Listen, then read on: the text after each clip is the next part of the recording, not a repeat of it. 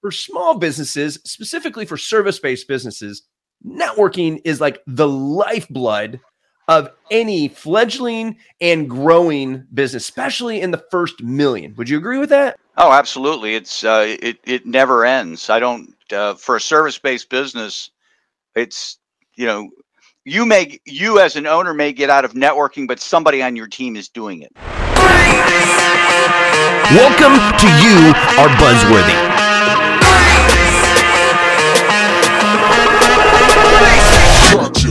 Networking is the lifeblood of any service based business, especially for the first million in revenue.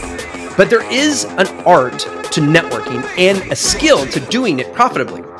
In the age of social media and other online networks filled with likes, shares, and other meaningless metrics, it's easy to forget that we are all trying to connect with other human beings.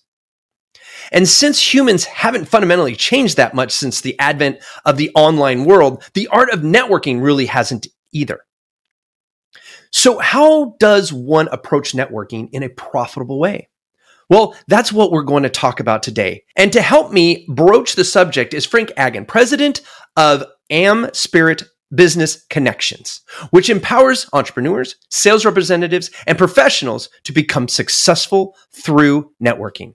He also hosts Networking RX podcast, which has insights and interviews related to better business relationships and is the author of several books, including Foundational Networking. Let's see what Frank has to say about today's topic. Frank, welcome to the Your Buzzworthy podcast. How are you doing today? I feel buzzworthy. No, I appreciate Yay! it. This is awesome. I love it. I love it. Uh, in the green room, you're you're flashing my book, The Rule of Twenty Six. There, there, it is. is. And yeah. You're honest enough to say that you haven't read it yet, but you have a trip to see your dad, and I think that's awesome. I appreciate that. No, I, yeah, I mean, I, I, it's, it's, it's on my, it's on my short list. It's a great book because uh, it'll be easy to carry, easy to travel with, and uh, so I'll, have a, I'll have a lot of downtime to take notes and consume it. So there you go. Well, that's it is a it is riddled with noteworthy um, uh, content, and I only say that because I was on a show uh, I was a guest on a podcast, and the uh, the host reads every guest's book. Wow! Before he has them on, the entire book. I'm like, wow. Well, luckily mine's a short book for you. And he's like, yes, but I took 10 pages of notes out of your wow. 115 page book. I was like, whoa, that's crazy. Yeah. But uh, humbling at the same time. Like you got a lot yeah. of value. He's like, and he actually showed, he flipped the book open and he could see all the highlights on pretty much every page. He highlighted something that he wanted to remember. And then he flipped up all of the notes that were written down from those highlights. It was crazy. That is impressive. We, we had an hour long interview and he said he, we only got through half of the notes. wow. it's like, okay, there you go. So anyway, enough about me. Uh, thank you for coming on the show. Um, we're talking about networking, right? Yep. And for small businesses, specifically for service based businesses, networking is like the lifeblood of any fledgling and growing business, especially in the first million. Would you agree with that? Oh, absolutely. It's uh, it it never ends. I don't uh, for a service based business. It's you know you may you as an owner may get out of networking but somebody on your team is doing it right if you're an attorney and all of a sudden you have 10 staff attorneys you might be working the numbers and making sure everybody's in their right places but those people down there are networking so it's always 100%. Happening 100% i you know my first I, I, tell people like what gets you to your first million does not get you your second million but that doesn't mean you stop networking it's right. just the different types of networking right because yeah. i think that's where a lot of people get uh they get like I don't know, get caught in the weeds of networking. So you know, uh, as a, a, a new business, you go like maybe the Chamber of Commerce, right? And you're like, I'm gonna yeah. go network, and I got a stack of business cards, and I'm gonna do the shotgun right. approach and just get the, as many business cards out there so I can right. get my name and all this. And I'm like, yeah, unless you are a realtor, that really doesn't work. Like it's yeah. you know the tact, the strat, strategic, I should say, uh, networker. I feel is the one that wins in the end. And yeah, how do you how do you help people understand the difference between a tactical networker and a strategic networker well the, let me just tell a quick story here okay. Um, there's a famous anthropologist out there. Her name's Margaret Mead, and she was asked in a class, "What was the first sign of human civilization?" And her answer was a healed femur. When we came upon the remains of humans with a healed femur, we knew we had something special because in the animal kingdom, when a, a, when an animal breaks its femur, that's the bone that connects the knee to the hip. For those who are not aware, um, it takes about six weeks of care without without modern medical care for that to heal. Mm-hmm. And so it's a death sentence in the animal world because nobody's staying behind. They got to take care of themselves. But in the human world, that was an indication that somebody stayed behind to care for this person so they could live beyond this broken femur and die another death somewhere down the line. But right. that but that gene pool carried forward. Um, and so what that did was it instilled in in humanity this notion that we need to care about each other. Right. And if you cared about people, they cared about you and you increased your your chance of moving forward. Now, I tell that story because that DNA is with us. Mm-hmm. I don't care the color of your skin, whether you lean left or you lean right. We are predisposed to helping one another. So to get to your question of, you know, how does the, you know, how does the tactical networker fail and the strategic networker, you know, the strategic networker is really about building relationships, about walking into that networking event and saying, you know what, I only care about five business cards. Mm-hmm you know, getting five business cards to five people or getting five business cards, five people that I can truly have a relationship with, mm-hmm. um, and moving on. And mm-hmm. that's how I try to explain it. It's not it's it's not a quantity game; it's a quality game. Hundred um, percent. And that's and that's the difference. Yeah, I, I actually have found as you get better, you can reduce that number by down to three. Yeah. Depending on the length of the the event, obviously. But if you're doing like a, a business after hours, you have about two, two and a half hours total networking time yep. out of the three hour uh, event, right? Yep. And it's not that everybody that you meet is going to be worth networking with, True. but you don't know who they are until you take time to listen to them. Yep. And I find that my best networking events are when I do the least amount of talking. Yeah. And, and that's you're building relationship. Right. Well, I'm also making I'm I'm I want to hear about you first for a very selfish reason. And that is do I have anything to add to your life in the immediate term, right? Because that's the care part, right? If I right. don't, then I'm not going to and you don't ask me about me, then I'm not going to waste your time. Right? And we can get out of that conversation a lot faster, right? there's the uh, uh, the people that I I don't know chuckle at or feel sorry for. I don't know what what the the word is I'm looking for here, but when I watch somebody come in and go, "Hi, I'm Bob," and I Bob, and they just start talking about them. Yeah. Versus, "Hey, I'm Buzz. Hi, Frank. How are you today?" The first question I ask is, "How are you today?" Yeah. Right. And the conversation goes there, and I always end with a you question. What do you do for a living? Where are you at? What kind of do you do? It's always a question back to them, learning more about them. Because if I have a service to give them, it's going to be a problem. You're not going to tell me your problems right up front. No. That's going to be that longer conversation.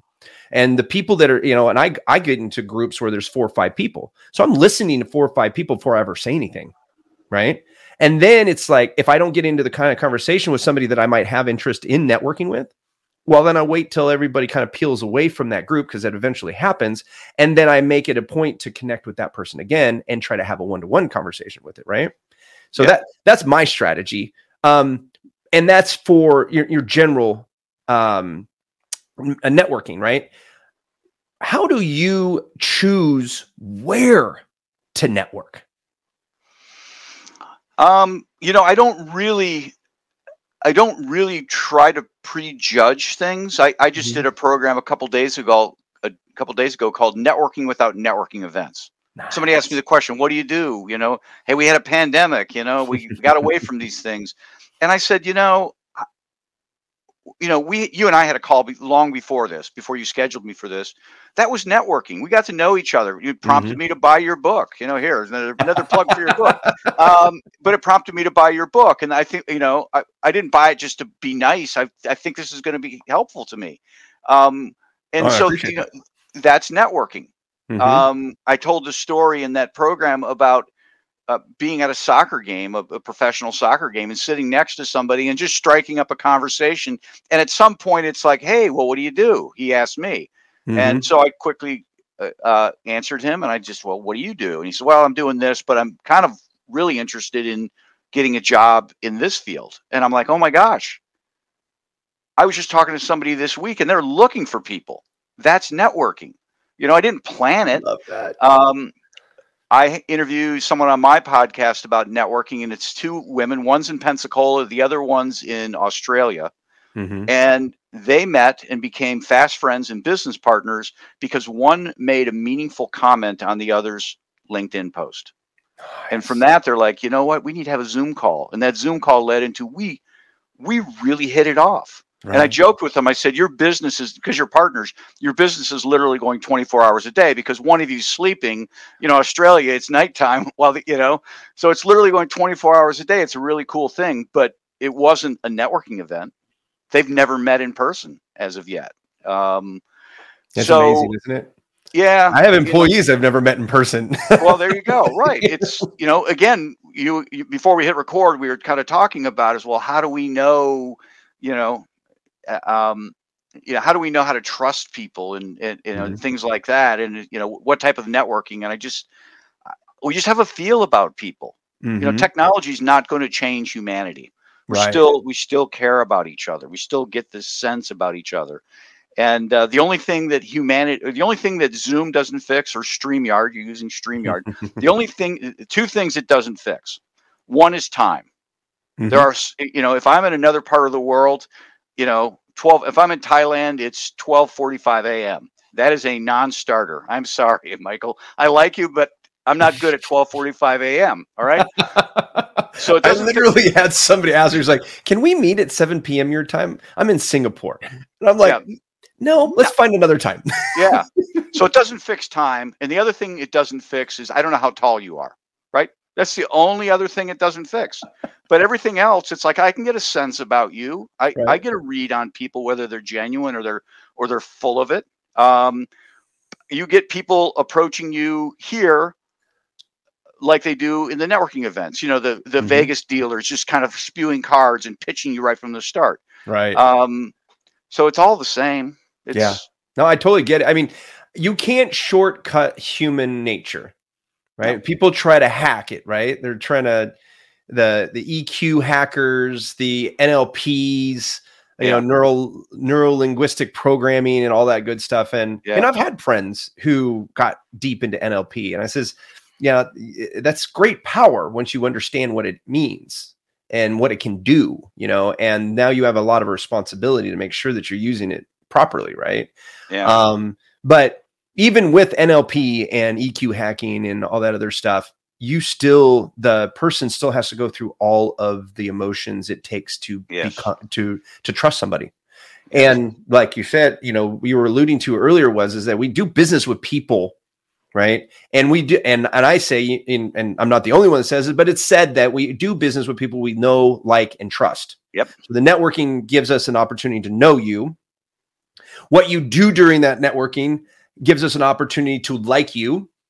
And then what we do after the networking gives us an opportunity to trust you. Yep. And I think that, that a lot of people forget that most of the trust is actually uh, earned after your initial meeting.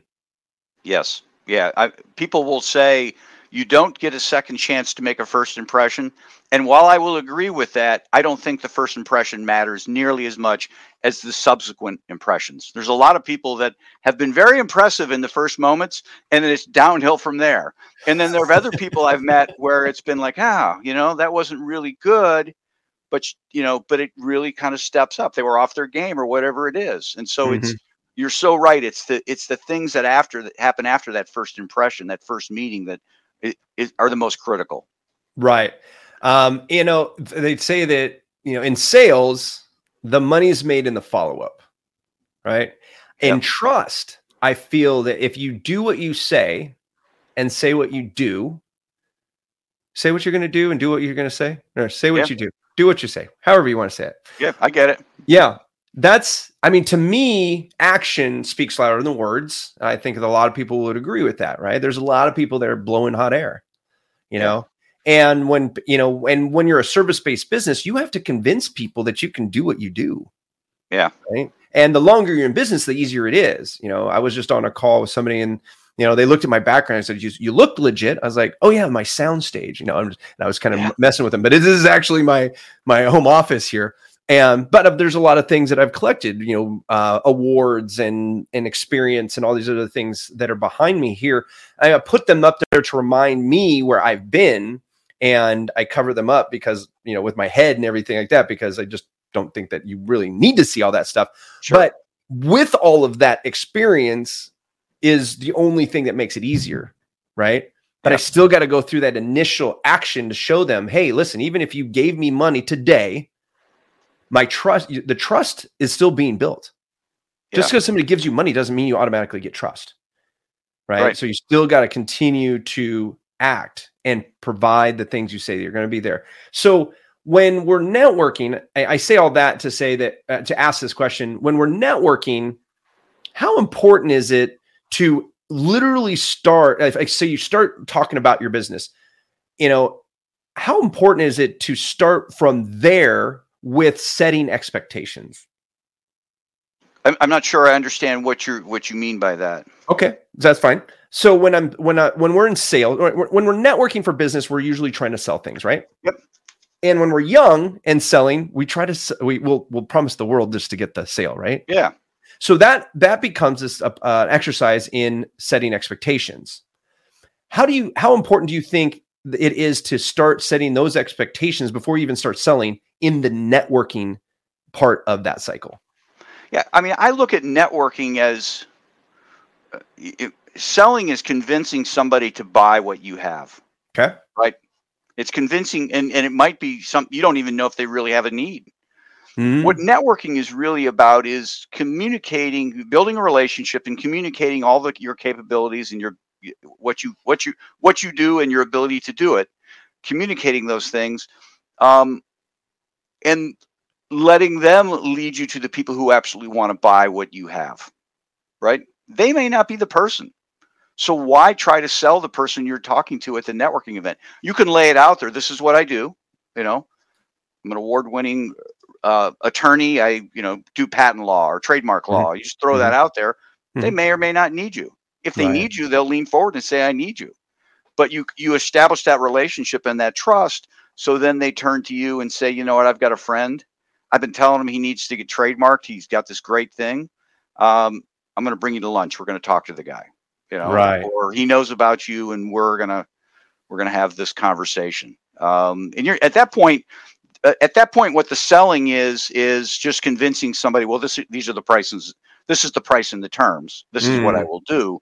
Mm-hmm. But they mm-hmm. already know they have a need for what you have, and it might not close because the price might be too high or mm-hmm. for whatever reason. Right. Timing. Um, there's timing. Yeah. Yeah. but you're in, you're in the right place at the right time. So, what kind of advice can we give um, both new to being in business and maybe folks like me have been in business for 15, 20 years? What kind of advice would you give somebody to um, keep in mind the next time they go to a networking event? Well, I, you really touched on it. You did a, a great job, and, and it's really about the other person you know you you say you, you selfishly want you want to learn about them it's perfect because selfishly they want to talk about themselves right and if you can and i tell people this all the time if you can get the other person talking finding out what they're about um, they will think you're the most interesting person in the world and you haven't said a thing and they'll come back to you and say yeah wow you know, I really, it was fun talking to you. It was really great, but I'd love to hear more about you because they want to reciprocate, you know, so you really kind of set them up where they're going to want to come back and, and, um, and learn about you and find out how they can help you. So th- that's the big thing to keep in mind is come with open-ended questions that really bring out in people not just what they do, but you know where they're from. You know, I mean, uh, I, if I remember, you're in Central Illinois. You're there because your wife works at the library, right? Or, or she doesn't work at the library; she runs the damn library. I apologize.